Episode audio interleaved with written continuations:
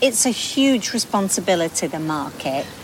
You're putting Weatherfield people's Yuletide joy at stake. Right, all right, well, maybe I can rearrange the appointment then. Well, two birds with one stone, Maria. As you said yourself, if we stick stalls on Victoria Street, no cars will be allowed. You'll be able to kickstart your clean air campaign. Yeah. Yeah, actually, that's a really good point.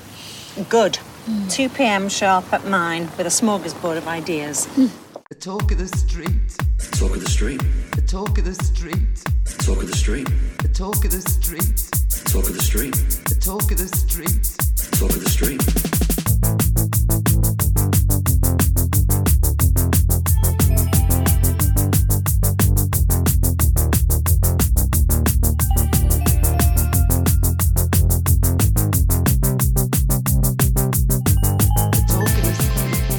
Hello and welcome to episode 182 of The Talk of the Street, an unofficial Coronation Street catch up podcast that could barely contain a smirk when perpetual hero Abby thought she could fix Sam by shouting at him. I'm Gavin. And I hope Matt Groening is getting uh, residuals from this new COVID variant. The Bart variant, is it? No, it's the Om- it's the Omicron variant, and uh, the the alien Lrrr is the ruler of Omicron Persei Eight from Futurama. I'm such a nerd. Just before we started recording, we were talking about mass appeal. Uh huh. Yeah. How are you this morning, my darling? Well, Happy Thanksgiving. Happy to you. Thanksgiving, Thank- yes. Happy Thanksgiving Happy to Thanksgiving. everyone who celebrated a Thursday or ate turkey this week. yes, or enjoyed our picture of our bacon wrapped turkey on Twitter. You'd managed to make that turkey looked like a pig. it kind of looked like a pig wrapped in bacon, which is questionable. somebody said so essentially it's just it's a drunk pig in a blanket and i said yes where much. the pig is the blanket oh no i'm a i'm a bit tired this morning i was uh doom scrolling last night you know reading all the uh broadway people and their tributes to stephen sondheim who died yesterday which is very sad even though he was 91 and in the process i got into a conversation with somebody on the twitter about uh, the empire list of the best 100 movies and how there are nine comic book movies on there and how he didn't count scott pilgrim because scott pilgrim isn't a superhero but scott pilgrim is a superhero. Is he? yes. He has magic powers not every marvel character even has magic powers and how luke skywalker is more of a superhero than star lord as is paul atreides Yeah, I wouldn't. I wouldn't count Scott Pilgrim as a superhero. You didn't read the books, did you? I did. I did. I read the first four anyway. Hmm. I had them all. I don't know what happened to them. Was that us? We done? So anyway, that kept me up until like one o'clock in the morning. I totally forgot to schedule a post office pickup, and because yesterday was Black Friday, I have like twelve orders to pack today. So I feel like an idiot. Oof. Twelve things to package up. Twelve things to package up: Right.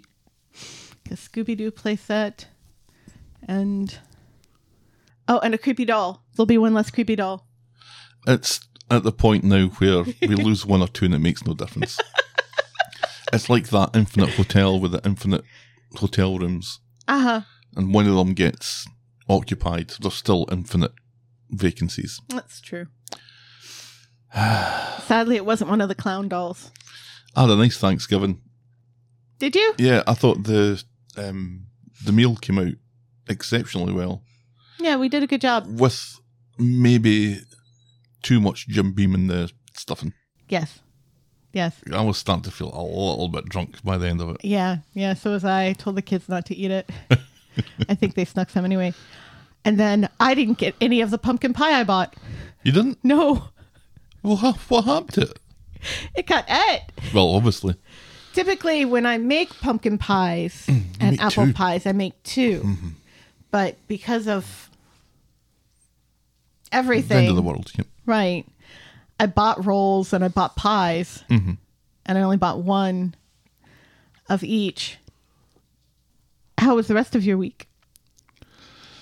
apart from Thanksgiving, it was nice not to be at work. Yeah. Yeah, It you have nice to go back next get- week. yeah, I'm actually in the office for the first time in 20 months for two days a week. Yeah, and Nick is Feeling a little bit, a little bit anxious about that. I was, I, was- I was thinking I was okay about it, but it's going to be a little bit weird. Yeah. Um, it's going to be really weird here as well because Nick is moving out this week. So Yay. for the for the first time in almost two years, I will be by myself again during the day, Mm-hmm. just me and the dog and the cats. Right. And there's a part of me that's looking forward to it, but there's also a part of me that's kind of freaking out because it's been so long since I've been completely alone. Mm-hmm. Yeah, 20 months. Yeah, it's kind of weird. I was kind of thinking that we'd probably get to the end of the year before they started this nonsense Yeah, I'm And we'll all really kind of surprised. after the new year, but no, they're determined to get people in. I'm not sure it's going to make very much difference. People were in two weeks ago, but with our health fun, I got a stay of execution for a fortnight. So, Which was nice. yeah. Oh well. I could just breathe on you again. Yeah, I was saying that to my co-worker that she, she doesn't, she hates going back and she's very germophobic. I said, just drive past our house. so we'll get Stella to stand in the yard. She's had COVID. You can say that you've had COVID exposure. And that's it. Two weeks. She didn't take us up on it. No, That's fine. that's fine. I just won't be making that offer again. That's No. all. No. Ah well. Shall we preamble, my dear? Yes, please. I think we're we've uh, gone through all of our COVID Yeah. uh, material for, for the week. Again for the for the 80th week on the trot. Now, we started. We were before episode 100 was the start of COVID. I think it was like 93 or something like that. Mm-hmm. And we're 182 now. So for the, we've been doing it in a COVID environment for half the length of time that we've been doing it. Wow. I think. Yeah. Wow. Yeah. So preamble, my dear. Give us some of that longevity, Corey News. No, No. No. this one. I think. Moment of the week. No, must be this one then. In the bistro. The, no. In the bistro. In the bistro. In the bistro. In the bistro. The po- Where the fuck is Corey News? Where the Corey News go? Maybe it's the one on the top. It's the first one.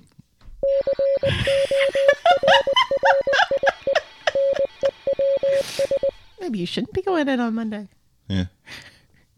Corey smashed it at the Inside Soap Awards this week, taking home seven awards, including Best Soap and Ooh, Acting ooh. awards for Sally Carman and David Neilson. Further proof that this whole storyline is just stupid. Yeah, none of these assessments were, have been made in the last three or four weeks, right? but congratulations But to them. congratulations to them. Once again, a little bit of a um, a clean sweep in, in terms of the Yeah. the awards that Coronation Street's picking up Yeah. Hopefully for that last year. Hopefully this will stop all the naysayers who say that Coronation Street is so much worse than it was 50 years ago. No, of course it won't. The, people during these storylines have been saying the same thing. Right. People are very hard to please. Don't get me wrong, there are things I hate about this current storyline, but we'll get to that later. Mm-hmm. Oh, which one? Don't get me started. Well, I'm going to ah. have to. After he won Best Newcomer at the Inside Soap Awards, Jude Riordan went on to win the Pride of St. Helens Award to close Oh, he won out the week. well? Yes, he did. Wow. Yes, he did. He posted it on his Twitter 16 hours ago. This is late breaking news. Wow. Jude's going to need a bigger awards case as he's also nominated for Best Soap Performance at the iTalk Talk Telly Awards, going up against fellow Cobble star Molly Gallagher. Voting for I Talk ended on the 24th, so good luck to both. I'm starting to think he's just picking up everything. Everything that he's been nominated for, he seems to be winning. So, I think, wasn't he nominated for something for Brassic as well? oh, he might have been, yeah. I In fact, know. he was. Yeah, we talked about that last week. I don't know if he won. I know, um, what's his name? did because I was talking to Scriptocene about it, aka Twitter handle formerly known as the Ben Price fan page. Talking about what? Other people who won for for Brassic. I'm having a brain fart at the moment. So that's Corey News. My brain farts are your news. Yeah. Should be my tagline. I mean, it is all encompassing. This is true. On our mailbag, I'm sure the kind of WD 40 is for a squeaky bed. Just a bit of euphemism writing saying it was a wardrobe door. Oh, well. Well, yeah, but I mean, the whole reason was to give him a drawer to put his undercrackers in. Pete's pants in, yep. Yeah, so maybe it's both. And Quite then, possible it's both. I kind of hope it's not a squeaky bed. There's kids in that house. And Evelyn. Yeah. Oh, God, yeah. Canadian Helen went in to say the storyline with Max's ADHD is so unrealistic. As usual, the writers don't do enough research. As a mother of a son with ADHD, I speak from experience. Wouldn't Max cope better with his ADHD as he got older, unless he has some other condition like conduct disorder? Max was diagnosed back in 2013 or 2014 mm-hmm. with ADHD, so this is something that he's been living with For a while for now. a while. Well, Max and David both mention his ADHD to Daniel. Or remember, Max uses his Oh, ADHD right. as an excuse, saying, "Oh, his teachers have, you know," which is something that, which is an excuse we have heard from our own child with ADHD. Mm-hmm. So, and you know, not all ADHD goes away. There are adults walking around with ADHD. So, you know, but like you and I talked about after Canadian Helen sent this, it is problematic because it makes it seem like all all kids with ADHD turn into psychosociopaths and and are and are dangerous. Or excellent filmmakers. Right. And now Will Cod Will Cod passed? Will cod pass. Fucking hell. Will catch fish for coffee. Right. Our podcast about fish. and now we'll podcast for coffee.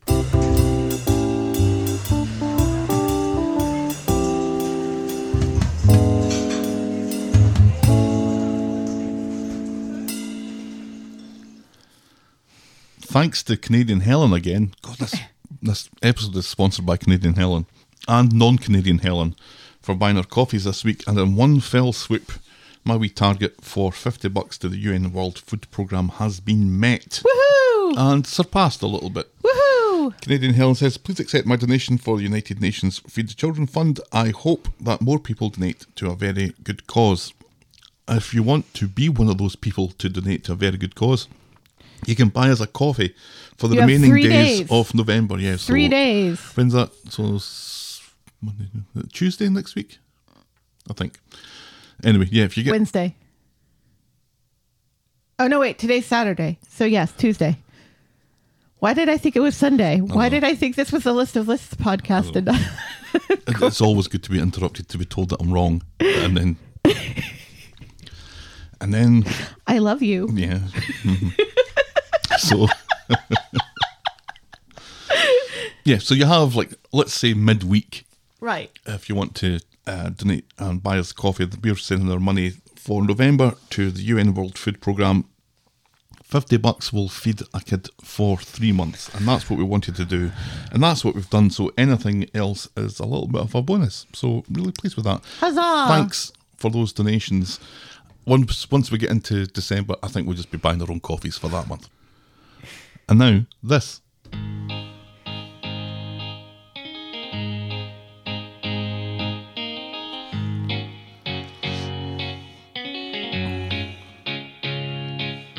Welcome, welcome, welcome.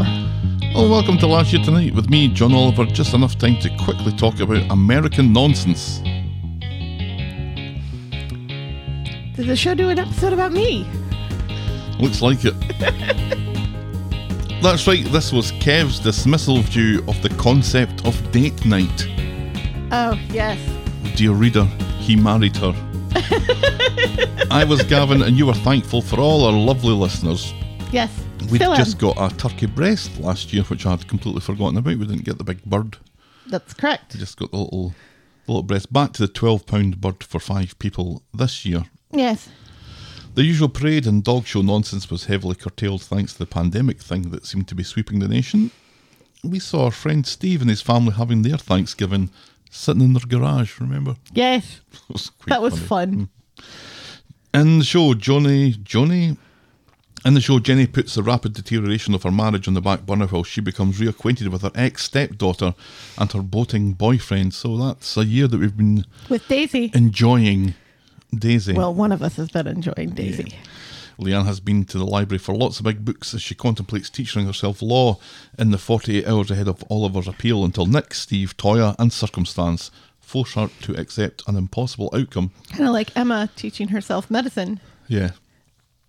I'm all for self improvement. Mm-hmm. Johnny finds it impossible to get rid of Grant the security guard's mum, whose presence only serves to confuse events of that robbery thing four decades ago. Alya has a plastic bag theory and then discovers that Tim's dad's magic room wallpaper is far worse than she could have ever possibly imagined. Mm-hmm. Summer really has forgiven Todd, who manages to schmooze his way into games night, much to Billy and Paul's chagrin. So that must be about a year of Todd as well. A year of new Todd. Yeah. Yes. Ryan talked to a donkey. Shona is not dressed for the school run, and we all become more familiar with Oldham postcodes. Our moment of the week was Nick and Leanne's private grief to Oliver's death, and our boning moment of the week was Summer, Billy, Paul, and Todd's game night. And that was Coronation Street and the Talk of the Street this time last year. Shall we dive in? A dear. Yes, please. Yeah. It was weird because this was a kind of holiday week, which feels feels different. Right. It has a kind of Christmassy feel, so Yeah. you forget that other parts of the world aren't having Thanksgiving and aren't Correct. on vacation and stuff. I'm I'm surprised that there wasn't an offhand remark slagging off Thanksgiving Mm-hmm. and and turkeys and things this week. yeah. There was only one dig at Americans this week. But it did make me expect subconsciously something kind of holiday spectacular from the show this week. Anyway, Anyway, so our first storyline this week is Max's filthy video fun. On the Monday, Max is up bright and breezy and hurries out the door before David can have a word with him. At the bus stop, Summer, Ash, and Aadi all have a go at him and his hilariously bad film. Max has had enough and he storms away. Oh oh, and then and then Kirk laughs and laughs at David, who says that he wasn't nearly this bad when he was a child. That was great. Yeah, we went for that gag a couple of times this week, I think. In Roy's Rolls, Daniel overhears David and Shona arguing about Max and tells him that he didn't show up for school today. Summer explains about the hilarious video and sends Daniel a copy before he can refuse it because he shouldn't be Seeing partaking in any of this Yeah. nonsense. In the Rovers, Daniel tells Daisy about Max's video. Max has talent, according to Daniel. What? Well, It was awful. it was it was it was awful but it is kind of impressive that you know a kid a kid who has zero interest in school can splice recordings together and put he could get a job at TMZ Daniel thinks it gave Max focus. Daisy isn't buying it. Delete it or I'll delete you, she says. At number eight, right before Jenny sees it mm-hmm. David confronts Max with a list of people upset at the horror film. David wants Max to apologise to them all. Max points out that there's no point. He's been cancelled and the video has been taken down. And in a rage, David grabs the laptop and it falls to the ground. I hate you, shouts Max, and he clumps up the stairs in a temper. Max claims to be canceled mm-hmm. that's ridiculous I think being cancelled now kid. means uh, people are slightly annoyed with you.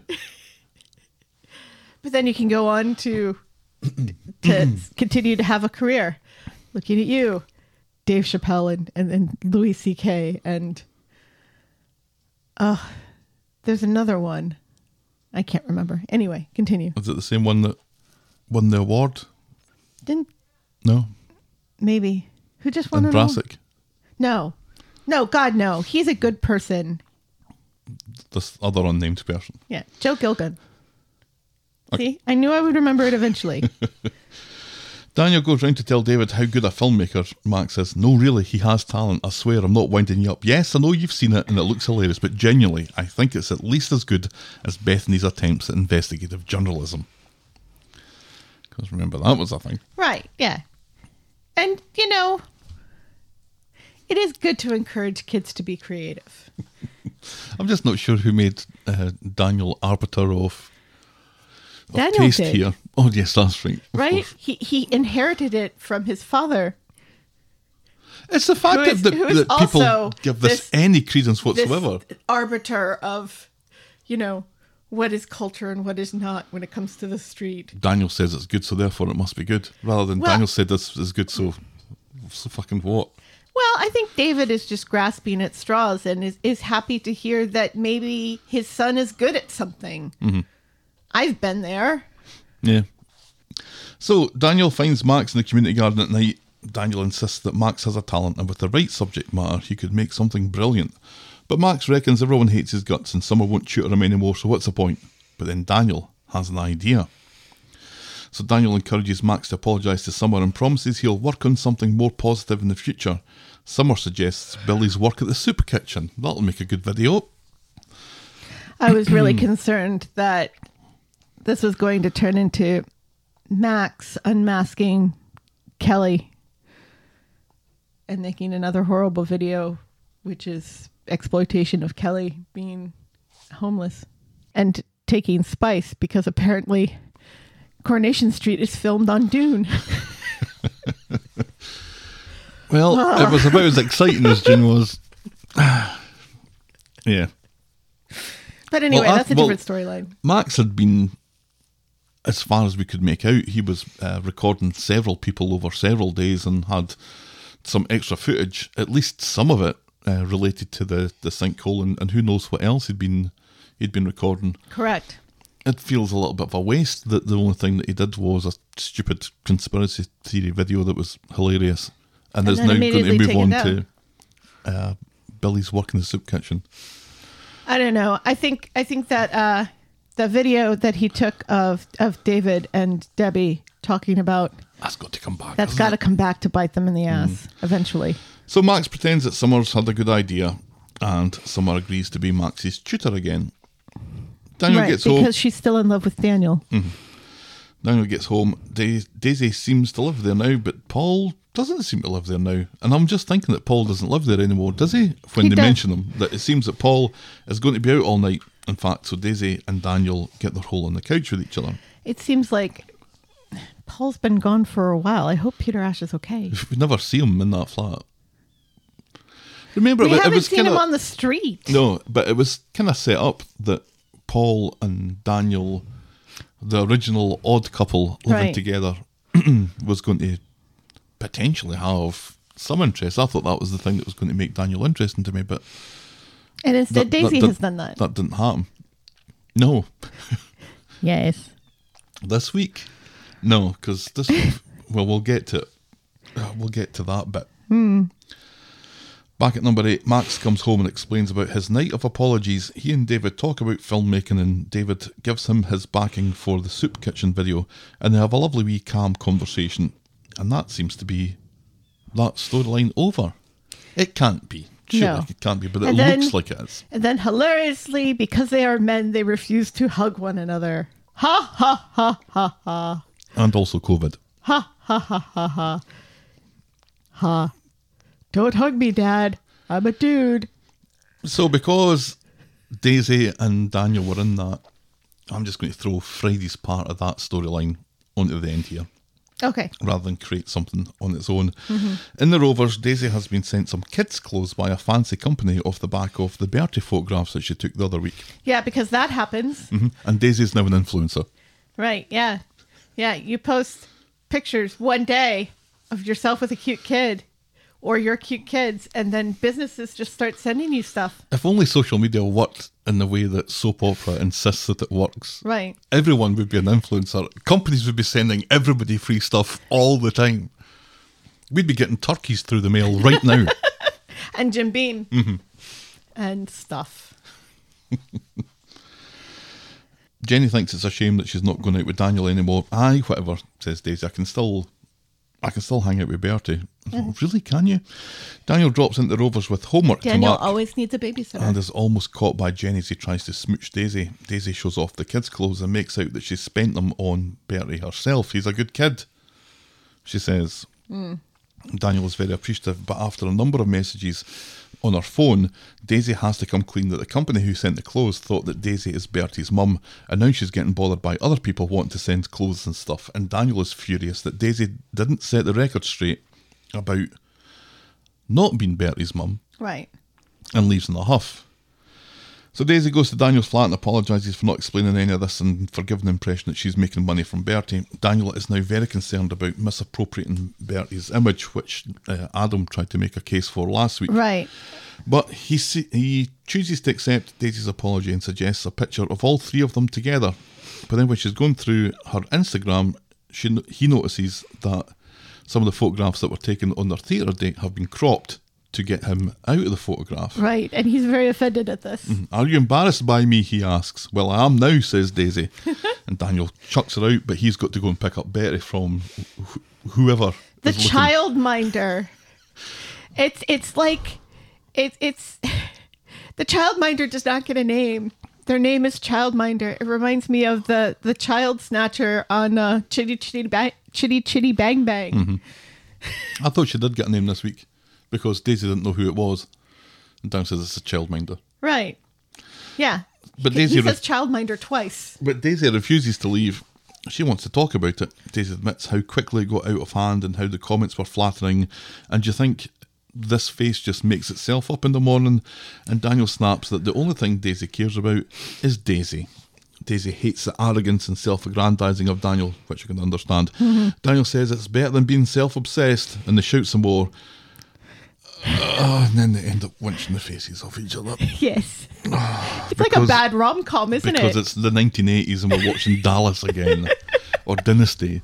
This is Alexis snogging somebody that she's been shouting at for for an episode or two. This is like it's it's Pride and Prejudice. It's it's clueless. It's fucking clueless, all right. Tell you that.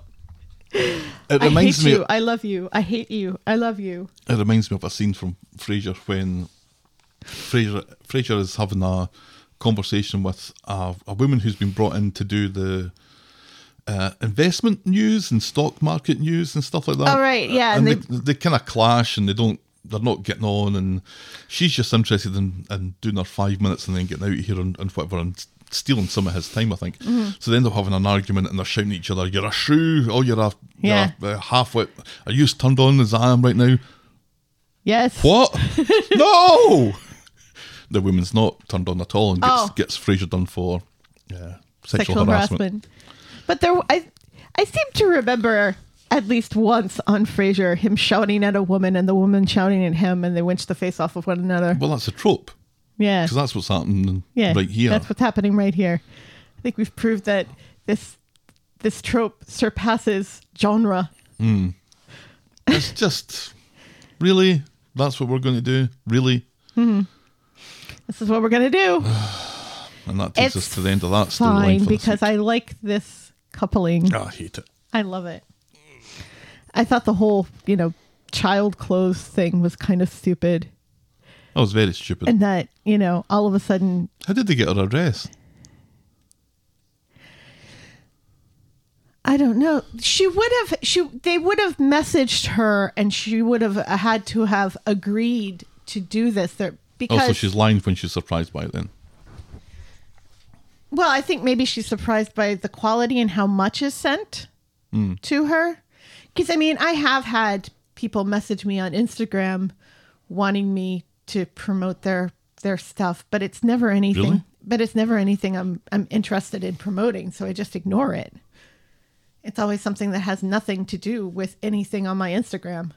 So hmm. it's dumb but you know they they have to they have to contact you first you, you don't just get random packages in the mail no, that would be stupid there has to be some sort of promise that you're going to wear the clothes I'm confused as to whether Daniel has a problem. Did he have a problem with the the social media exploitation of his son, or is it more the fact that, that Daisy was pretending to be a single mum, or was it that Daisy's pretending to be Sinead? I think it's I think it's I think it's the last two. I think it's first the fact that people assumed that she was Bertie's mum and she didn't she didn't try to make out like she wasn't. And then Daniel kind of forgave her for that, but then when he noticed that she was pretending to be a single mom and that she had hashtagged only man in my life, then I think that bothered him too. But that I think the whole Sinead thing bothered him because he will always love Sinead, his dead wife. And I think the other part, of, you know, got him upset because he's a Barlow, Well, and so you know his his I think he's kind of right to be upset about this. I'm, I'm, arrogance I'm only is like up here. I'm only annoyed that he's not bothered more by it. Because that, that should really be the end of it. Because anything that says about Daisy's character isn't positive. Eh. I kind of think he likes the fact that Daisy isn't perfect because Sinead was perfect. So he's going for like the anti Sinead. You know, he's not going for the sweet, bubbly blonde who everyone loves. He's going for the broody brunette who nobody loves. Hmm. Who he's happy to have around his child.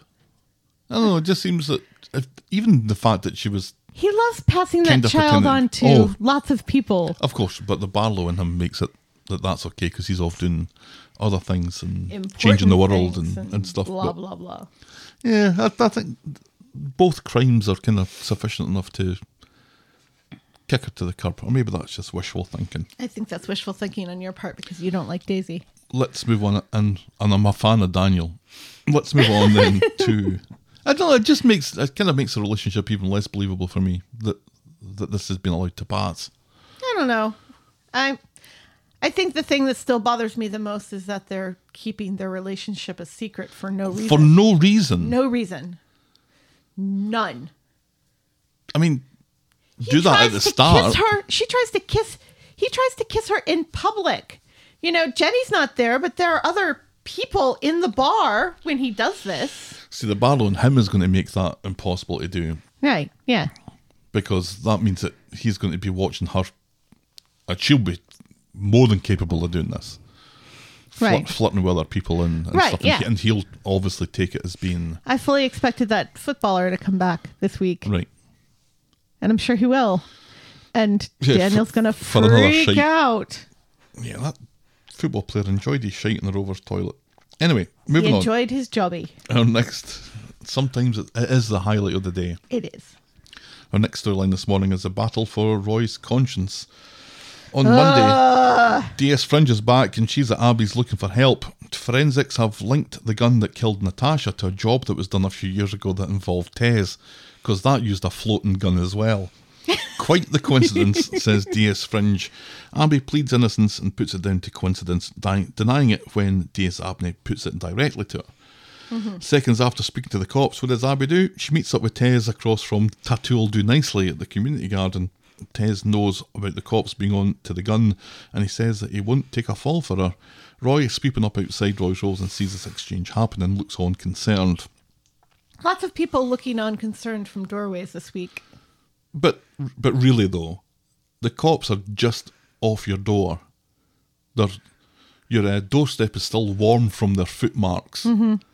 And you call up and you call up Tez and you meet him right uh, uh, in public. in public. It's real Fine. Whatever. at the garage. Abby explains the lie of the land to Kev about Tez's gun. Kev thinks Tez will keep his mouth shut, but Abby isn't so sure if push comes to shove. So in Roy's rolls, Roy asks Nick if they're getting any comfort from the, cul- the culprit for Natasha's murder being behind bars. Nick is glad that whoever touched that gun are nervous as fuck about the recent police involvement, and this makes Roy a little nervous. So Kev arranges to meet Tez in the ginnel through surreptitious means he pretends to be Abby. But the wig it comes off a little bit. Right. Yeah. And he forgot to shave his beard off. Right. In other words, Kev looks exactly like he did on his wedding day. Yeah. He tries to, uh, she t- tells Tez to keep Abby out of it. If she could protect him, she would, and it should go both ways. Dob her in, and it would kill her, says Kev. So Roy goes to see Abby about her meeting with Tez, and he wants to know if the gun was the gun that killed Natasha. She admits that it is, but she promises that she'll deal with it. Roy doesn't think that this crime should spur more crimes to keep Tez quiet, and he makes a case for telling the truth. It's simpler. It means that you don't have to keep track of anything. You know, you, you tell the truth and that's it. It's over. It's done with. Fuck that, says Abby. She can't go back to prison, and she begs Roy not to crack now. And then Kirk and Beth are in Roy's rolls looking to scam some free toad. Is it toad that they want or hole? That they want? No, they don't No. want the hole. They want toad They want with no hole. With they no want just a sausage. because it's like 30p cheaper than two sausages. They've hacked Roy's menu, and d- depending on how they go for the special, they can save themselves 30p. So uh, Roy loses his temper at this and throws him out just as DS Fringe comes in, wanting to ask some questions of a very animated and distressed Roy. Ugh. And later, after DS Fringe is gone, has DS Fringe changed her hair this week? It it There it, was a wee bit of a cow's lick that she had in her.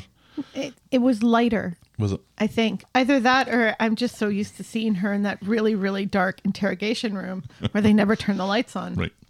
Later, after DS Fringe is gone, Abby goes to check on the story that he told. He admits that he lied again, and he feels ashamed, and he ha- and he asks Abby to leave. Right. I And never she want to see you again. So Abby gets home, and Kev explains his encounter with Tez. Abby has a bad feeling about this, and she thinks it's a matter of time before she gets collared for it. We're in this together, says Kev, which just makes it worse.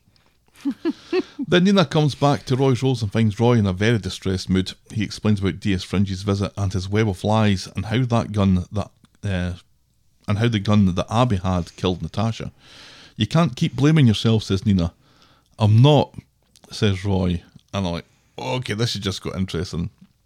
Nina is astonished that Roy could think that she was to blame for Natasha's death. Roy thinks Nina's secrecy and his belief that he could reason with Abby are both to blame. He should have gone to the police straight away. Then Abby would be in prison, says Nina, and Natasha would still be alive, says Roy. Not true. Well, where would the gun have come from then? There are a lot of knives in that house. Yeah, but then Roy would have had nothing to do with it. Right. Yeah. But see, remember, this was my argument last week. Harvey was dead set on killing Leanne. So it doesn't, it was a happy accident that a gun just happened to float by him. A little mouse And, and, and that, you know, he managed to find the one tunnel that poured him out onto some Nearby street, let's go nearby street as opposed to drowning the sea.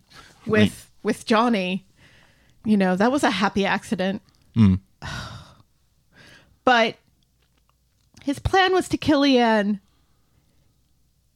Nothing was going to stand in his way, including gravity well, and you know Plot. the way time works. so well, sure. and the locks on car doors. Right. So, so regardless, because for some reason Natasha was in that apartment, which there's no reason why she should have been in that apartment with all of the lights off, Harvey was going to kill her one way or another. Yeah, It made it easier And- to and- kill her with a gun, but he would have choked her to death, stabbed her to death. He would have done something. Yeah, that but that's missing her. Roy's point. Right. But see, Roy is missing the point that it's not his fault. No, it is. Well, it, it's not that it's his fault, but that It's he played that he played a, that he played a part in it. That the gun that he had a chance to do something about was the one was the gun that killed Natasha. Right. If he had gone to the police and reported Abby, and Abby had gone to prison, Natasha may still have died, but it would have had nothing to do with Roy, and that is Roy's point. Right. But Natasha would still have died, and he but it acts have, like but, it would, she but it wouldn't. wouldn't have been on Roy's conscience. Right, but his whole thing is, you know, that that wee boy doesn't talk and his mother is dead because I didn't report it to the police. And that's not true. Well, in Roy's head, and for shorthand, it is. Yeah. But it's not. But as far as Roy's concerned, it is. Yeah. And, he, and he's right that that gun was the gun that killed Natasha. And if he had done something about it, then Harvey would have had to have done something else to make that wee hmm. boy not speak again. No, because Harvey would have still gotten that gun.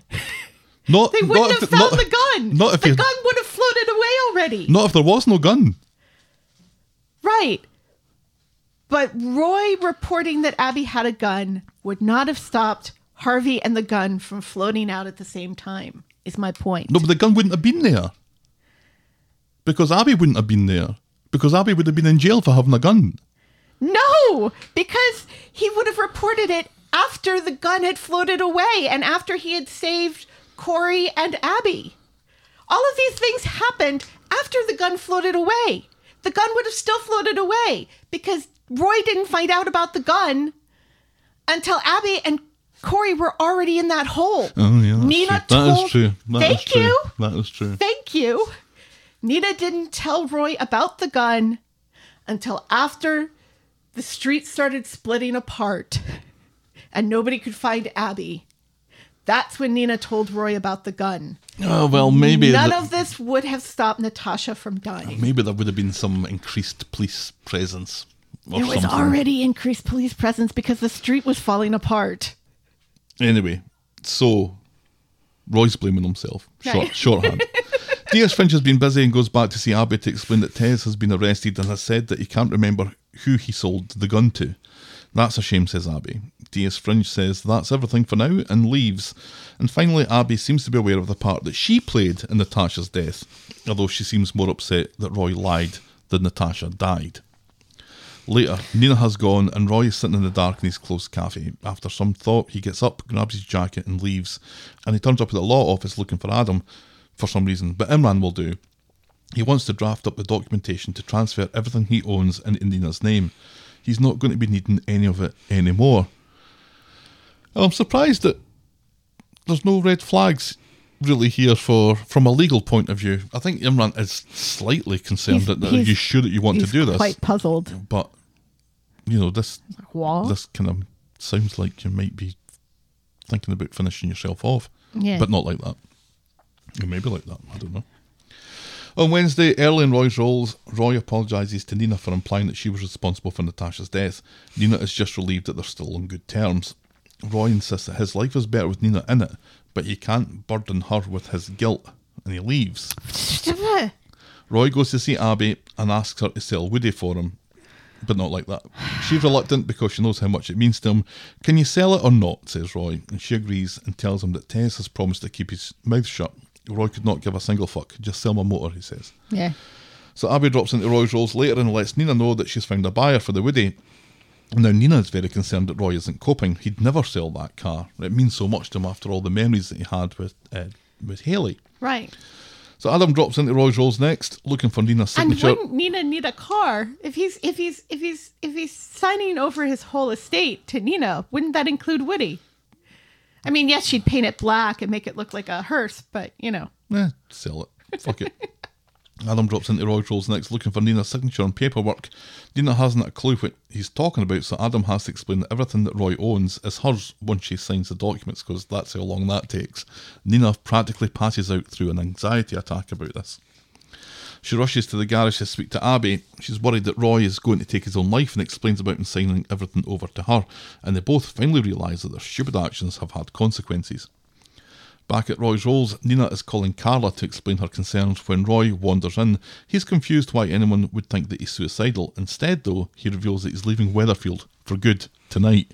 he's going to South America to be a chef. He's been accept he's accepted a job as a chef In South in America. South America. We don't get any more specific than that. So if you have to send a card to him, it's Mr. Royston Cropper. It, it kind of sounds like maybe it's for uh, a charity or like Doctors Without Borders or something. Yeah, this is That's what I'm assuming that it's for some sort of charitable organization. the, the wheels of this are moving at breakneck speed. Right. Yeah. The fact that he's taken this job and that he's got his passport and everything all sorted. Any work visas that he might need. Right. Yeah. During COVID. Oh, ah, God dear. bless him. so he's loved He's this a man place, of action. but recent events have served his life here. He's like tormented. that. he needs to leave. Nina tries to talk him round, but he's untalk roundable. Dina has arranged for Mary, Kathy, Brian, Carla, Chesney, and Fizz to gather outside Roy's Rolls to make their pleas for Roy to stay. It's an intervention. Roy looks appalled at the shoddy standard of the pleas and he phones his taxi to get them to come sooner. You're all I have, says Carla. You have a husband, says Roy. oh, yeah, says Carla. and then Roy is shocked to learn that That's Carla, different. Carla knows something, but not all about what's been going on thanks to Nina's voicemail that she left earlier. Mm-hmm. Carla demands to know what's going on. There are some things you're best not knowing, says Roy. And So- Carla gets uppity about that because she's now a Barlow. Right.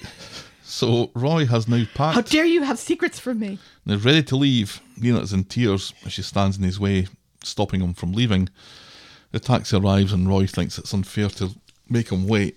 Nina calls him cruel for leaving her. Roy calls it his only hope for, for peace in his heart. And Nina will always have a place to call home because he's signed everything over to her.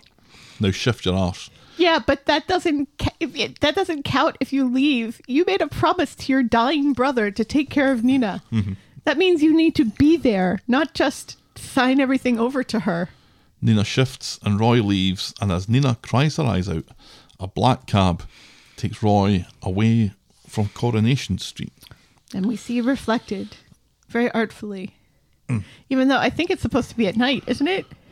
It was at night, but there's street lights, so there, there would be reflections from the From the rovers. because that's lit up. Yeah, I suppose. It works, and that brings us on to this week's hard debate. Oh, you got the right button. Good job, Madalyn. Yep, but not like that. Wait, what? Did Roy just leave? Like, did Roy just leave? Leave? Mm-hmm. Our options were: he's gone for good. He's probably just taking a wee break, or he'll be back on Friday. So really, long term, medium term, short term, mm-hmm. long term slash forever. Forever. I would assume, since it's a job in another country that he's not a citizen of, this would be a South short. America. No, he's not a citizen Right. of South America. Right, he's not a citizen of the continent of South America. Spanish or Portuguese? Which one? Who knows? I think it's just Brazil that speak Portuguese, isn't it? I think everyone else is Spanish. I think Paraguay speaks Portuguese as well. Either Paraguay or Uruguay. I always get the two of those mixed up. Anyway, Gone for good. Just a wee break. Back on Friday. Well, we can eliminate back on Friday. yeah, because he wasn't, wasn't. back on Friday. Right. But that that doesn't stop us from voting for back on Friday. Well, the the vote had expired by the time the, the show had aired on Friday. Correct. So it was still it was still valid. The voting was he's gone for good eleven point nine percent. He'll be back on Friday twenty point eight percent, and probably just a wee break was the winner with sixty seven point three percent. I think a little bit of wishful thinking there, and a lot of commentary that uh, they reckon he'll be back by Christmas. So in a month then. Right. Well, again, be- because he's in some country in South America, South America. where he is not a citizen. He's One- in South. Where's Roy? Oh, he's in South America. Where in South America? Yep. he is definitely somewhere in, In South, South America. America. That, you know, he would have to come home eventually once his work visa runs out. One would assume he's he's not going to be in South America forever. Well, it depends on what. Well, he hasn't got a visa, but it depends on what kind of visa he's got, whether it was a temporary or a permanent one. Right. Because I had a green card and I wasn't a citizen, Right. and that gave me permanent residency. Yeah, but Roy's not going to marry a South American. Uh, And nor does he need to. Anyway. So I'm hoping that it's it's temporary. It seems really abrupt. It seems like you, you think so? It seems like A 24 hours notice that he's managed to arrange flights to South America from Manchester, which I guess you can probably do. right. Yeah. I just I, applied for a job, he's got a job, he's presumably been interviewed. I mean, David Neilson is one of the most beloved actors on this show. His acting is so good. He's constantly winning awards. He's the old Jude Riordan. Yeah, well, maybe that's why. Maybe he sees that Jude's going to be stealing the limelight. Ah. I Here's why I'm concerned. He went off in a black cab.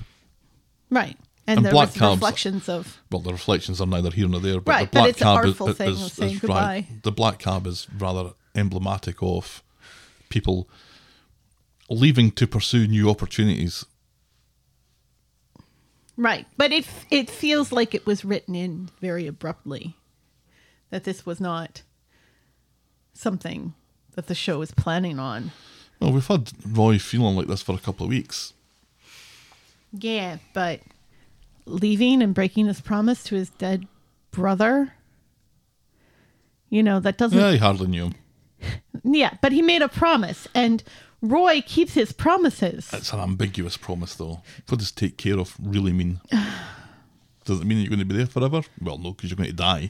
Right, but still, it makes me wonder, you know, if because remember that Maureen Lipman left the show for a hiatus after coming back because she didn't think that the show was doing enough as far as COVID protections, I, I think the only things that we have and also she was in mourning. and, and they're, they're, they're good reasons and they're, they're good things. Is that there's been no I've read nothing not that I really look for spoilers but I've read nothing that that uh, David Neilson was going to be leaving the show. No, until like last week. you'd think there'd be a little bit more fuss if it was a, a permanent decision. I really hope it isn't obviously. And my suspicion is that it isn't but what really grabbed me this week was this is how it's going to feel when he does leave. Is when he does get into that black cab, and it is a permanent black cab, and he doesn't come back. This kind of sense of loss, almost, and grief of a character leaving is Very much so. Is, is this is this is how that will feel. Mm-hmm. So they've kind of done it in a way that it it looks for all the world to be permanent, mm-hmm. Which gives you that kind of holy shit, really? He's leaving, mm-hmm. or he's left. Yeah, Ugh. we're not happy about it. No, no. And I really wish it was more specific than South America. Can, can we not say Peru?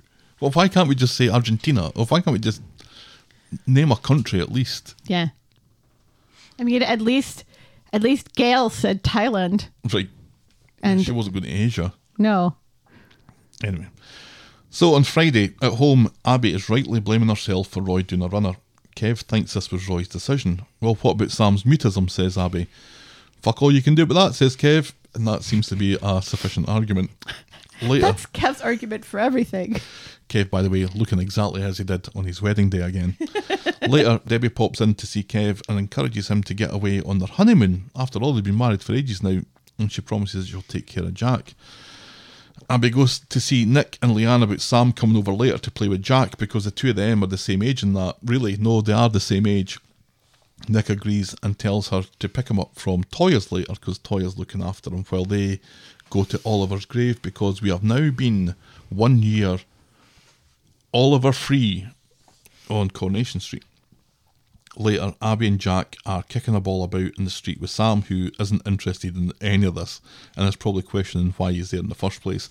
Abby wants to play a shouting game and gets quite aggressive with Sam when he doesn't want to play along. Jack wants Abby to take a chill pill for fuck's sake, but Abby will not be dissuaded until Kev comes along, drags Abby away before she hits the kid. Abby really was kind of out of control at that point. Right. She was basically Lily last week. Why won't you shout? Why why won't you, you speak? Speak, damn it, speak. And Sam just Okay, so you're stable then. At home, Abby explains that she just wanted Sam to feel better by screaming at him. Kev explains a very lengthy chain of events that had to play out for Harvey to shoot Natasha, and most of it probably isn't her fault. Right. Which is exactly my argument. Yeah. So and you took just about as long. So Kev takes Sam back home and then comes back home himself.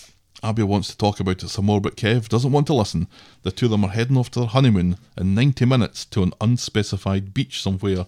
Right. Maybe in South America, who knows? Maybe. Hurry up and pack, he says. And soon they leave, Kev careful to make sure that Abby doesn't see Kelly on the street and another storyline. Correct. And that's as far as we get with that this week. Yes. He's going to buy her a toothbrush on the beach Right. somewhere, somewhere in the world where there's a warm beach. Yeah. Just let me grab my toothbrush. Nope. I'll buy you a new toothbrush. You can't wait 30 seconds for me to grab my toothbrush? Nope. Okay. You'd rather spend three ninety nine on a new toothbrush? Yep. They're getting that cab and don't look that way. I'm sure they're cheaper in South America than that. Un- unless you're in um, Venezuela, where everything is expensive because Venezuela, Because of socialism. because of oil, because of the opposite of socialism. The price of oil. So it's very hard to come out of this storyline feeling anything like positive given that Roy left on Wednesday. No. and it kind of shadows everything else that happened. I'm quite Yes. glad to see. It's good that Abby is, is going away for a wee while because Yes. Sam's safe again now. so It was good for Abby and Kev to get away, I think. Wow, that's like three people who are gone. And there are so many people who just aren't there, like Paul. Mm-hmm. yeah, It's getting- Evelyn. Where's Evelyn? It's really empty on that street. Mm-hmm. Leanne's still there though. She's not getting a break. And it sounds like she needs a break. It sounds like she's got like a sore throat sick. or something. She was sick whenever she was filming this. Definitely. Yeah, they're making her work sick. but they can't get Peter Ash onto the And I tell you cobbles something, for a storyline. Jane Danson. Maybe maybe pay those union dues in future. Poor Move- Jane.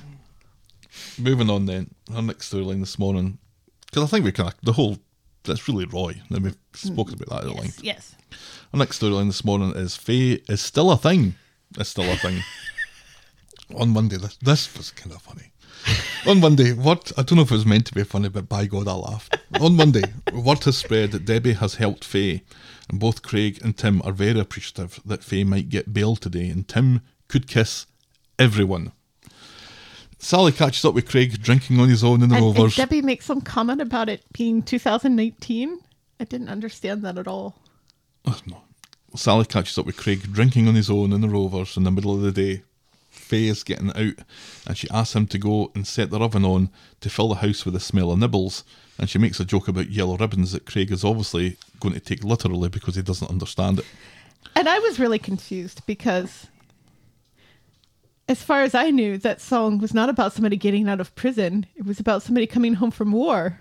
We've had this conversation. Have we? Yeah. I can't remember Are there two one it is. versions of the song? Is there one for prison and, and one for returning from war? Because here on Veterans Day, people tie yellow ribbons around trees in remembrance of, of veterans of foreign war. Mm-hmm. So I was, I was aware of the, the, the jail connotation of it because we've had this conversation before. We've had this, Sure we this disagreement before, but I, I don't know where I learned that or where I heard that. Was it Tom Jones that sang it? I think, I think maybe the most famous version of it was Tom Jones. Maybe he changed some lyrics or something. I don't know. Hmm. Anyway, Tom Sally, Jones, the famous American singer. I didn't say that. No, I know. I was I was making a point that, you know, Tom Jones is not an American and and yet he sang about coming home from war. No, I'm saying that he come home from jail, and I think that's why we think that.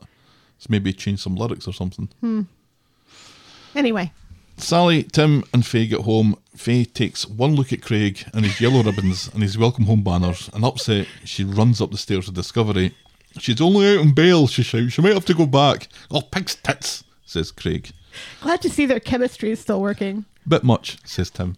Yeah, it's a great sign when the first thing she does when she sees him is run up the stairs. Yeah. But not like that. no. So later, Faye comes down the stairs to Discovery to discover that Craig is sorry for his yellow ribbon stuff, but he ups the useless boyfriend ante by suggesting that they celebrate her release by going to play an escape room. Where they lock you in and you have to figure out how to get out. Faye is appalled. Craig realises that he's the world's biggest fanny. And then in comes Gary and Faye, rushes to give him a hug, leaving Right. Craig looking and feeling like a total plank. Because he is a total plank. Later, Faye is off talking to Sally, which allows Tim and Gary to insist to Craig that Faye really cares for him despite the lack of chemistry that they have, and he needs to learn to speak to her better and more. So later, Craig and Faye have an awkward conversation and then agree to go for a walk and maybe buy a chemistry set. Yes. On Wednesday, Craig goes to see Faye, who is still struggling to adjust to life on the outside. Must be hell, says Craig. But then comes Debbie and offers Faye her old job back, and despite Craig, Craig's protestations otherwise, she agrees. I thought we agreed that you were going to take it easy, he says. Right, yeah. And she's like, like, well, well, I was just taking it easy from you. As the bistro Faye has fucked up someone's order. It's the Shade Girl from a few weeks ago. Is it? Mm. Faye has fucked up her order and keeps ex- expecting to see Ray Weinstein lurking in the shadows Right. Yeah, she was supposed to get a lamb shank and she gave her fish instead, and she's allergic to fish. because those are close. When Debbie slams the door, Faye shits herself and drops and bre- breaks a plate. Faye explains her bad memories to Debbie, who is understanding, but when Tim comes in and winds Faye up for being a slacker, Faye quits and Yeah, rushes fuck off. you, Tim. No doubt ascending the stairs of discovery as soon as she gets home. What the hell, man? Here, here you, So you having a break already? You've only been working here for five minutes. here. Your daughter gets out of prison. You've arranged this whole her getting her job back a little too quickly, and then you come in and you're a dick to her. Mm-hmm. Tim and Faye have a chat. Father of the year. Tim and Faye have a chat about Seb in the community garden. Faye talks like she's been away for years, not a few weeks. Tim blames himself for the bistro stuff and asking Debbie for the favour. Faye admits that she wants to work, she needs a distraction. Craig just isn't distraction enough, apparently. Hmm.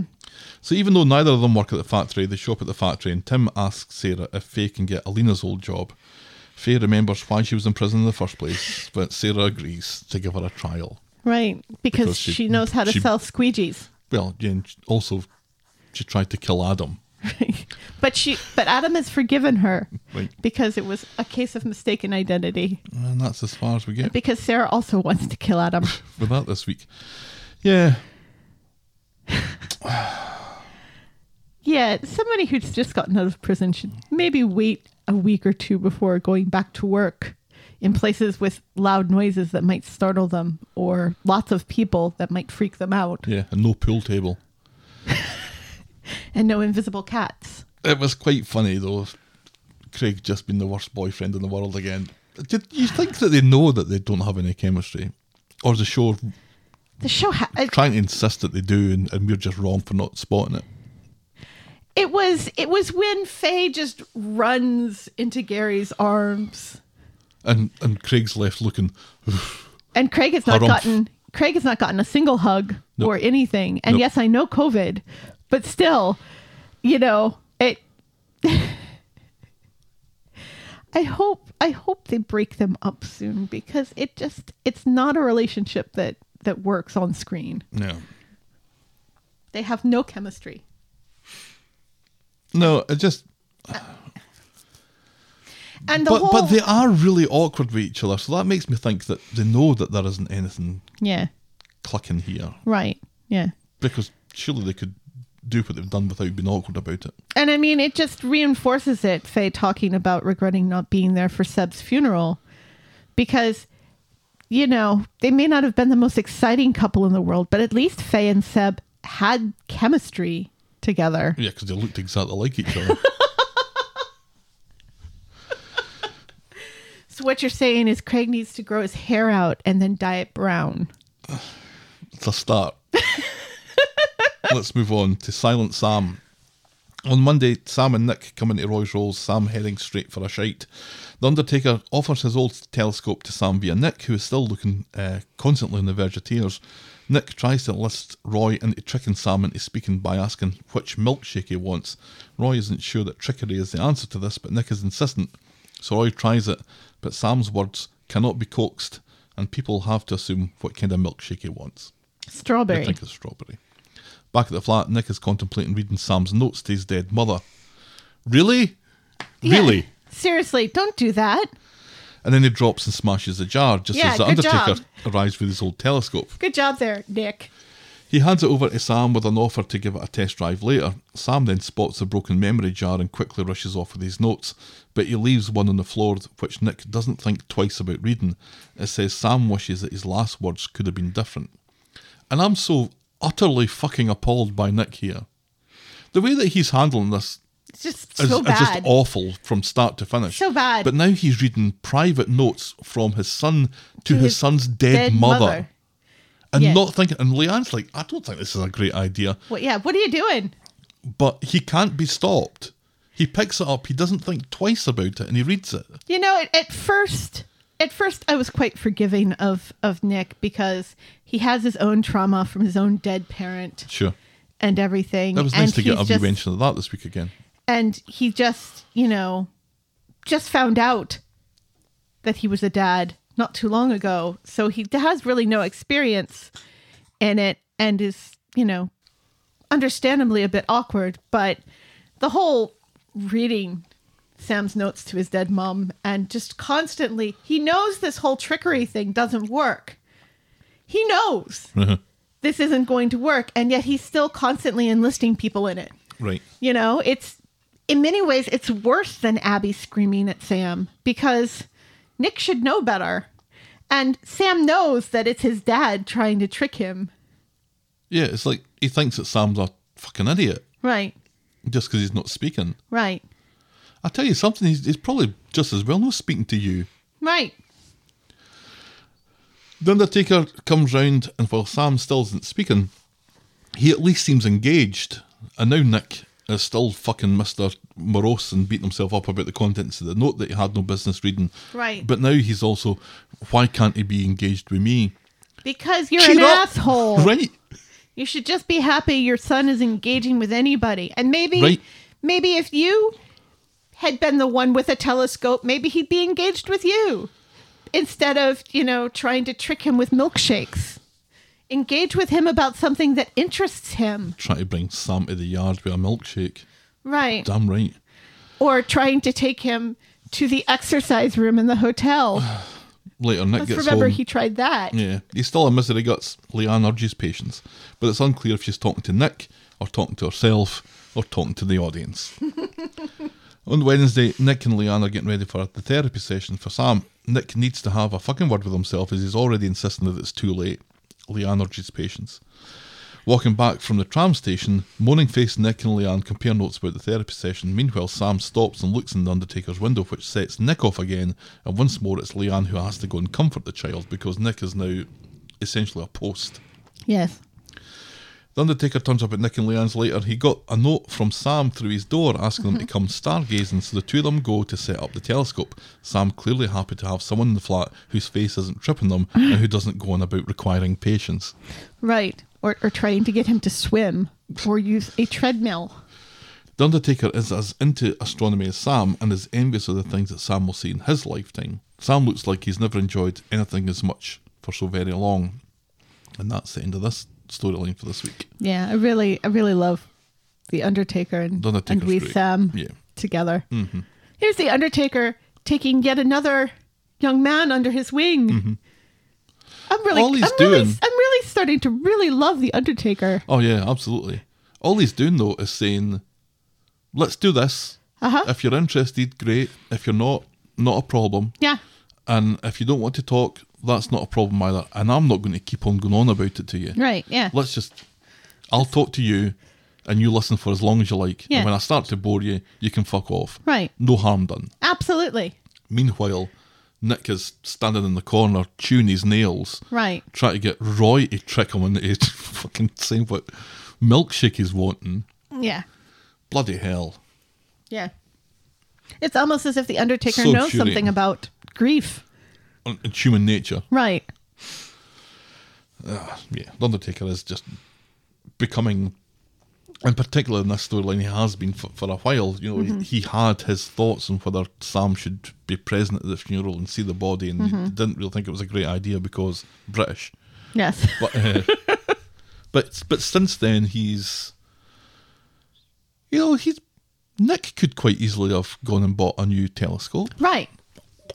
Or learned learned what's coming up astronomically like like the Undertaker has. He's got the you know, the calendar, although I think Sam made the calendar and did all the mm-hmm. highlighting and stuff and that Right. the Leonids are still we may still be able to see the Leonids and, and, Right. and everything. Yeah, it would have been very easy for Nick to engage with Sam with stuff Sam's interested in. Mm-hmm. It would not have been hard But instead, he just wants to stand and worry. and trick and try to trick him. Because get it back to normal, and if I get it back to normal again, then I don't have to think about it. Right. Yeah. It's like all the people who are so desperately trying to get the world back, their world back to normal after COVID. Hmm. It's like it, these things take time and they're never going to be exactly the same again. Right. Natasha is still going to be dead even when Sam starts talking again. So things are still not going to be back to the way they were. Exactly. The next storyline is Councillor Maria. On Wednesday, outside Roy's Maria. Rolls, Roy bumps into Sally, whose creative juices are flowing like Niagara Falls. Oof. Oh, God. That was so gross. Get a get a pair of depends on there. Tim, I think your wife needs you. She needs something. She, she Roy, needs you to do the whole you know, realtor cosplay again. Roy pulls out of the festive Christmas market idea, so But Sally like that. has to drag Maria and possibly Mary into an emergency meeting. Sally demands Maria brings a smorgasbord of ideas. Sally is spouting shite about the market to Tim when And- Maria and and, then Mary arrive. Maria can't do her job because this is more important. Right. Mary wants to focus on food stalls. Maria has sorted out the pedestrianisation of Victoria Street. Sally's dismissive of Maria, but Maria insists that she's sorted out the paperwork will be through tomorrow. Right. And Sally's offended by this. Yeah, she thinks it's because Maria is pretty and looks thick as shite, so the council felt sorry for her. Right. And yet she doesn't know that the councillor that she thinks would have done this has been Sacked for being a bit sacked. rapey. right. Yeah. It's it's like Sally wants everybody to think that she's in the know with everything, and yet Mary knows more than she does about what's going on with the council. Right, so a by a by election may be happening sooner rather than later. Sally suggests that they join forces with Sally running for councillor and Maria being her trusty sidekick. Maria offers to help with strategy. Uh, and Okay, be okay, the sure. campaign manager. Sally was more thinking about her being a mascot. Maria's furious and tells her to go fuck herself, but later in the Rovers, Maria explains her conversation with Sally to Gary, and it turns out that he- she's agreed to help Sally's cause, which will help her, uh, which will help her cause without the responsibility that goes along with it. Gary predicts that this will all turn to shite. Yes. And And he's not wrong. Right. Sally was quite funny. Sally will use Maria and then conveniently forget all about Maria's stuff. Right. Yeah. Calling it now. Little, little filler there, I think, in terms of the storyline. Right. And I'm I'm disappointed because I was quite looking forward to Sally and Maria campaigning against one another. That would have been hilarious. It's too close to Sally and Kirk going head to head, which they did the last time when Kirk was the the Wethy County uh, mascot and he was running for for mayor and looked like he was going to win until he put his uh, he put his vote behind behind Sally. Anyway, next up in our list of small pointless stories is the Curry Wars. On Friday, Zeedan is still a thing. He's getting pestered at home from calls from Hashim. He pretends that he's off out with the curry van to Wilmslow, but according to Ryan, the road is, is closed or something, and so he won't be able to Yeah, go there's because there's a- no other road.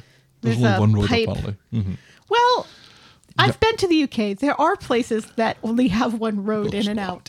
Yasmin is pleased as this Most means them are in Zeedan Scotland. will be able to help out at Speed Daal. But at Speed Daal, Zeedan is trying to get rid of Alya and Ryan on a date and take Yasmin with him for some uh, massage oil thing yeah, or for a spa day. Because that seems to be The best way to get rid of the people. best way to get rid of people on the show is to buy them a spa day. Yep. He's more than capable of looking after the place on his own, and despite briefly being suspicious, Alya rushes home to shave her legs. With the place to himself, Zeedan is able to pretend that the Undertaker and Eileen's meal came to £35,000 and that they paid in cash, but then Ryan comes back early from the pampering session and Zeedan has to pretend that the cash is a tip, so Ryan puts it in the tip jar. No, pig's tits, says Zeedan. So later, Hashim is waiting in the community garden for Zeedan because this storyline is still ongoing and we're still going through the same motions as we were weeks ago. Zeedan explains the usual issues that he's having. Hashim explains that he doesn't care and that money needs to be pushed through the business. And the two of them are overseen and overheard by, By Ryan, Ryan. at Speed Daal, not for the first time again on that. So those four scenes Yeah. again just seem to be a reminder of this is where we are in the story. Mm-hmm. Person A wants person B to do something. Yes. Person B doesn't think that they can do something. Person Right. A threatens person B. Yes. And we've just had this going on Over and over and over weeks again. and weeks and Yeah. weeks. Anytime it's been part of the storyline. So Correct. let's move on very Please. quickly then to so fucking disgrace. So much going on in those two words. On Friday, Grace is back at the Bailey household. Ugh. Aggie doesn't think Grace's recent behaviour, going out in the booze every night, is fair. You're a granny, says Grace. This is what you wanted. Plus, the house is dead uncomfy. Maybe if she had a nice sofa, she wouldn't be going out as often. Sure. And later, though, there's further agitation when Michael agrees to babysit for another night. You can't while, babysit your own child. Well, Grace goes out on the randan. That's your baby. Mm-hmm. You don't babysit your own baby, dads. Aggie isn't fooled by this, but Grace insists that she has kept to her side of the bargain and again mentions that if the house was comfier, she wouldn't go out. So Aggie relents and agrees to buy her a sofa. In the pub, Grace gets chatting to Bernie about mothers in law and the tightrope that they walk. Bernie is keen to get something for the house for Ches and Gemma to thank them. She was going to get a tattoo, but but maybe she'd be better getting them something that they can Useful. actually use. And Grace might be able to help. She's about to come across some nice furniture to sell on. And that's as far as we get with that this week. Mm-hmm. What'd you make of that? I think Grace is now fully a bitch. Yes. Yes. This is. This transformation is complete. Oh, and I hate it. I hate it. I hate it. I hate it so much. Ugh, because everybody sucks here. Yeah. Everybody sucks here.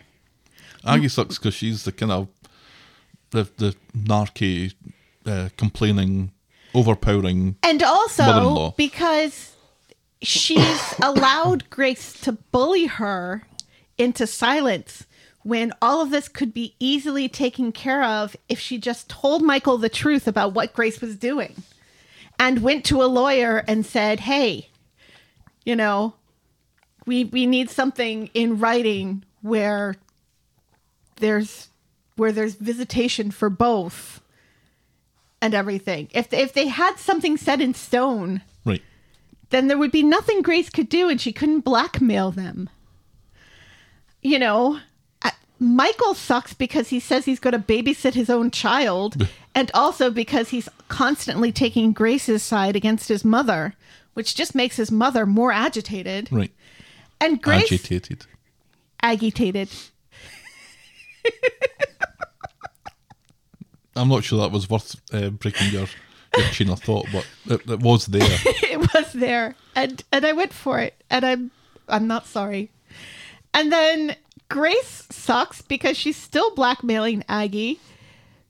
She does deserve a night out every once in a while. I kind of hate the whole insinuation that mothers aren't allowed to go out. Yeah, she's going out every night though. Yeah. Well, according to Aggie. according to Aggie, she's going out every night, and she's not like going out with her friends or anything. She's She's, just thinking alone in the Rovers. Right. Which lots of people do that without bothering their in laws about the kids. Right. I mean, I think Sarah and Adam genuinely have forgotten that Harry is a thing. Yep. Yeah. So it's just. I, I just I hate this whole storyline and I, I hope it comes to a close soon. Yeah. We were going somewhere to getting the Baileys outside the Bailey storylines, and, And now we've and shoved them back. them again, we, were- we kind of regress back into a, a Bailey yeah, centric. what's happening with the whole Daddy and and um James thing? Because presumably he's left now, and I would assume so because we don't see him working at the bistro yeah, anymore. It's kind of more interesting than the than this yes, still going on. very much so. Our final storyline this morning is Kelly's painfully long redemption storyline on Monday. Kelly on the streets. Homeless, a Bruce Springsteen song if ever I heard one. On Monday, Homeless Stew is explaining the virtues of a fibrous diet, to Homeless Kelly.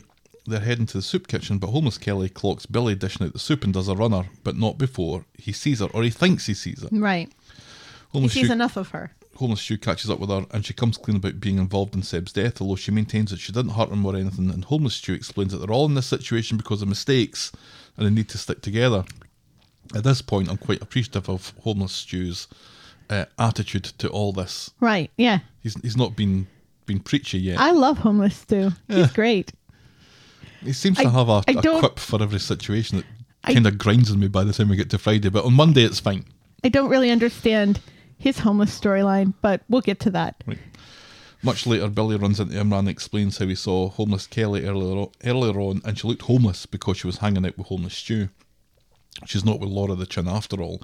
Imran says he'll get in touch with Laura, which by any reckoning they probably should have done ages ago. Correct. On Wednesday at the flat, Toyah is still holding out for the police to find Kelly, plus no news from Laura the Chin. Imran and Toyah are beginning to fear the worst, so Imran decides to track Laura down for himself. Again, I thought this was already happening. Right. Homeless Kelly and Homeless Stew are down to their last pound. Homeless Stew is surprised that no one is missing uh, Kelly. She tells him that she's burned all her bridges with her friends and her family after the Seb stuff. That cough of Stew's isn't getting any better, and Kelly doesn't think to ask about it. Stew reveals, though, that he used to be a chef and has a wife and a daughter he hasn't seen in ages somewhere, possibly South America. Right. And that he's homeless because he lost his job due to COVID. But it seems like he's been on the street longer than two years because he's quite experienced in, you know, when Oh, he knows. When Freshco's throws away their sandwiches and mm. and His dental plan's still valid, though, at least, at least something. and you know the the indignity he has about you know living rough and and people looking down their noses at you for living rough and everything. This man has been homeless longer than COVID. I thought so. So Imran tracks down Daniel, forgetting that it was Laura the Chin he was actually looking for, and he tells Daniel that he's worried about Kelly, and Daniel's like, "Why are you speaking to me?" Imran has roped Daniel into pretending to be a journalist interested in buying Kelly and Laura's story again, which lures Laura the Chin to the bistro and into Imran's clutches. Ha ha ha. After a fashion, Laura admits that she hasn't seen or heard from Kelly in ages, and Laura thinks that Kelly is old enough and ugly enough to look after herself now. Homeless Stew starts to wind. And she's got a new fella with a hot tub and a pergola. Right. She's quite funny, Laura, isn't she? She's quite funny. Homeless Stew starts to wind Kelly up by telling her to swallow her pride and go and stay with a mate. Kelly insists that no one loves her, and she's eaten her biscuit, and so she tells Homeless Stew to fuck off and be homeless somewhere else. Then Billy meets up with Imran and Rover, still no news from Kelly and no new sightings. Imran is worried sick, and they're out of theories as to where she could be. Imran thinks she's probably on the streets, which is what Billy said yesterday. They could find her at a moment's notice if they really wanted to. One would think. And sure enough, Kelly is under the cardboard when a drug dealer offers her some free spice. Because again, That's we're on Dune. Here's some nutmeg. Knock yourself out. We're on Dune now. Kelly refuses, but one worries how long she'll be able to Kelly uh, Atreides. resist. Right. On Friday, it's the next morning, homeless Kelly is once more being harassed by the drug dealer who leaves his number on a cigarette packet. Along, Classy. along comes Jacob to scare the dealer away, and then along comes homeless Stew to scare Jacob away, and then along comes the demons from homeless Stew's nightmares to scare away homeless Stew. Yeah, Jacob's back. He's not dead. Right? You were worried that he was dead. I thought for sure he was dead. But apparently, not only is he not dead, he's back to dealing, even though Harvey's behind bars He's, again. he's working for Sharon now. Then he must be. one would assume somebody's working for Sharon. and he she, he warns her against the spice because it'll turn her eyes blue. So bad.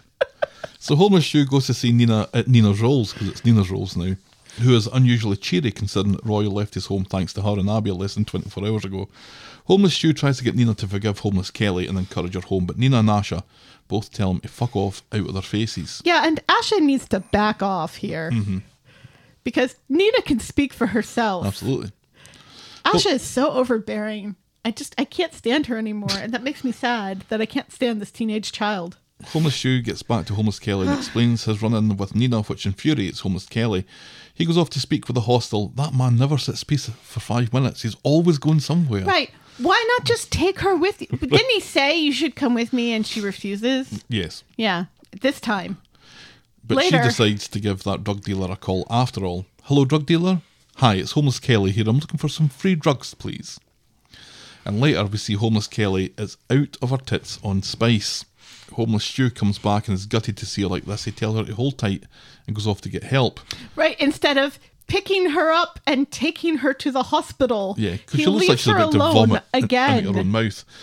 But she doesn't hold tight and she goes off for a wander. Yeah, because apparently she she may be high off her tits, but she can still walk. Yeah, and is, Kinda. and is keen to go and do some begging in front of some kids. They laugh at her and call her a dosser, and somebody calls her a bitch, which took my uh, took me by surprise. Yeah, yeah, it was. And then they pour beer over her head. Nina comes along and sees the scene play out and has flashbacks to the night of Seb's attack, and she's having a panic. And then she manages to uh, get her courage together and intervenes, shouting on the youths to leave her alone. And the horrible youths disperse slowly when they hear a police siren, and homeless Kelly breaks down in tears in gratitude. And later, it's all calmed down, and Nina claims that she was only passing, but then admits she was looking for homeless Kelly after speaking with homeless Stu. Okay, if it was so easy for Nina to find her, What's Imran what's, doing? what's wrong with Imran? But then again, let's remember Imran got lost on the way to Leanne and Nick's flat. so, Nina thinks that they're not that different, the two of them. She tells homeless Kelly to come home. She'll uh, she'll help her. So Nina takes Kelly to Aadi's, and she can stay as long as she speaks with Imran and Toyah, says Aadi. And uh, Kelly agrees to do that. Asha comes downstairs and throws some daggers at Kelly, but Kelly's still stinking of beer and has other things to worry about. right, yeah. Asha, of course, is more concerned about Nina's thoughts in the matter, but Nina says it's the right thing to do and it's what Roy would have done That's true. she and Asha arrange to meet at Nina's Rolls later. And as she's waiting uh, in the dark in the closed cafe, Nina has a little bit of a panic attack, worried about Asha, who promptly arrives, wondering where the fire was because she's had like eight messages or eight missed calls from her. Nina pretends that everything is okay, and the two of them head upstairs to watch a video, and that's how we end this week's episodes. And winch the face off one another. One would imagine, but what's up with Nina? She has PTSD. Right, Yeah. is that it? Yeah. Next. I hate I hate all the, you know, camera tricks and sound effects. I think sometimes it works better than others. It it does not work here. It didn't. It's- it wasn't it's, great. It's kind of annoying. And it would, And it feels like something that they fall back on way too often. and thrown in that really in the last scene of the the episode Right. in the week, making it seem kind of Yeah. last minute sort of thing. I don't know. It was it was weird. PTSD, you reckon? Mm-hmm. yeah, yeah. because she's reminded of her own attack when she sees these guys attacking Nina. And it, But it then she was worried about Asha as well, though. Like Asha had got lost on the way across the street. see, I didn't read it that way. I read it as she desperately wanted Asha to be there because she doesn't want to be alone. That makes sense. Yeah, it almost got really, really dark there if Nina hadn't shown up. It kind of seemed like they were insinuating that Kelly was going to get assaulted with the way that one guy is like, get down on your knees and, and beg for it Yeah, I was wondering in broad daylight. getting a, a young girl down on her knees Yeah. in front of a man is kind of it kind of resembles Right. or suggests something else, doesn't it? yeah. So I'm glad that didn't happen. I'm glad it, it's kind of like that other creepy guy getting kneed in the newts. But the Friday, the Friday Kelly stuff was just so depressing, Yeah.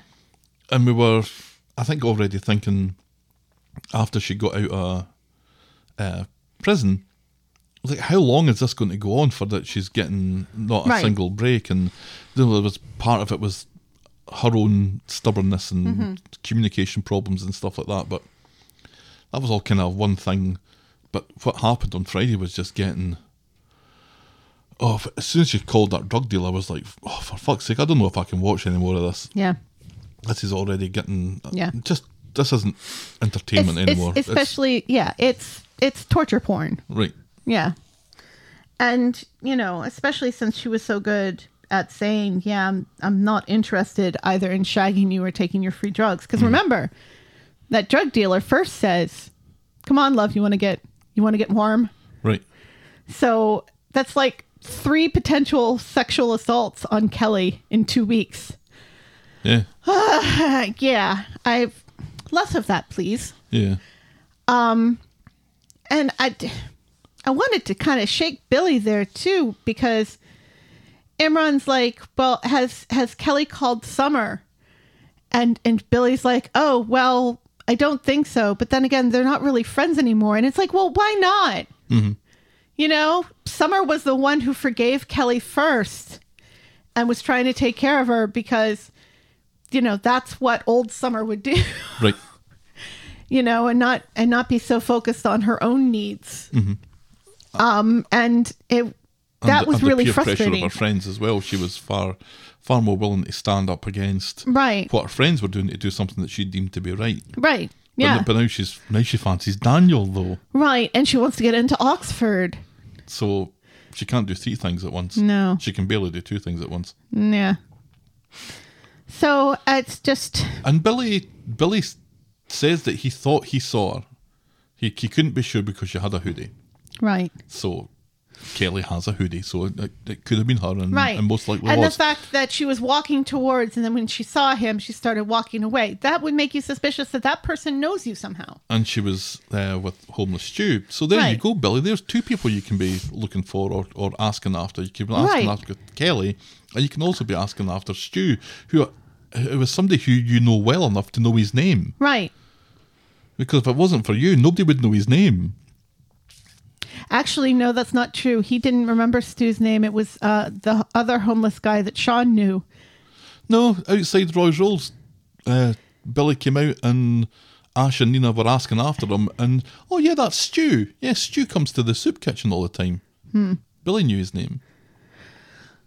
Yeah. Billy's useless. We will see this on the uh, the November Empty Cup Awards.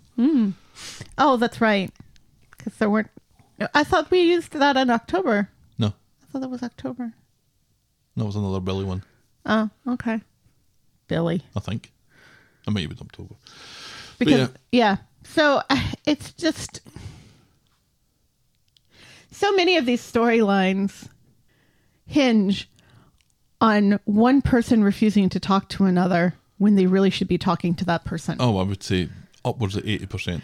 and that's just too much one or two storylines fine it's a soap opera mm-hmm. but for all of them to hinge on that or almost all of them to hinge on that it gets kind of dull after a while I mean, I think the only one that really that, that passes is is Roy because people are speaking to Roy about it, but he's just choosing not to listen. right And it, then we've got the Nick and Sam stuff where somebody really needs to have a word with Nick, and Yes.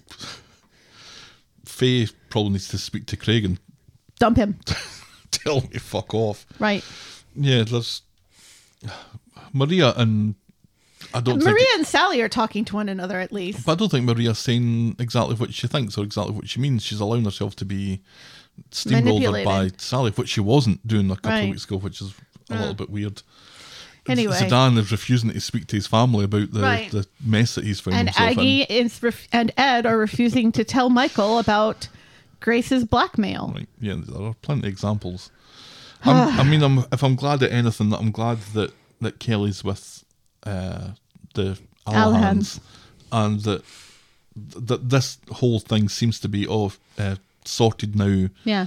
quicker than it was with the Sean thing. Because if we were looking at Sean levels of this Yeah. for another couple of weeks, it's, No, it it's wouldn't have been good. It'd have been skipping through this storyline. Right. She would have eventually gotten sexually assaulted.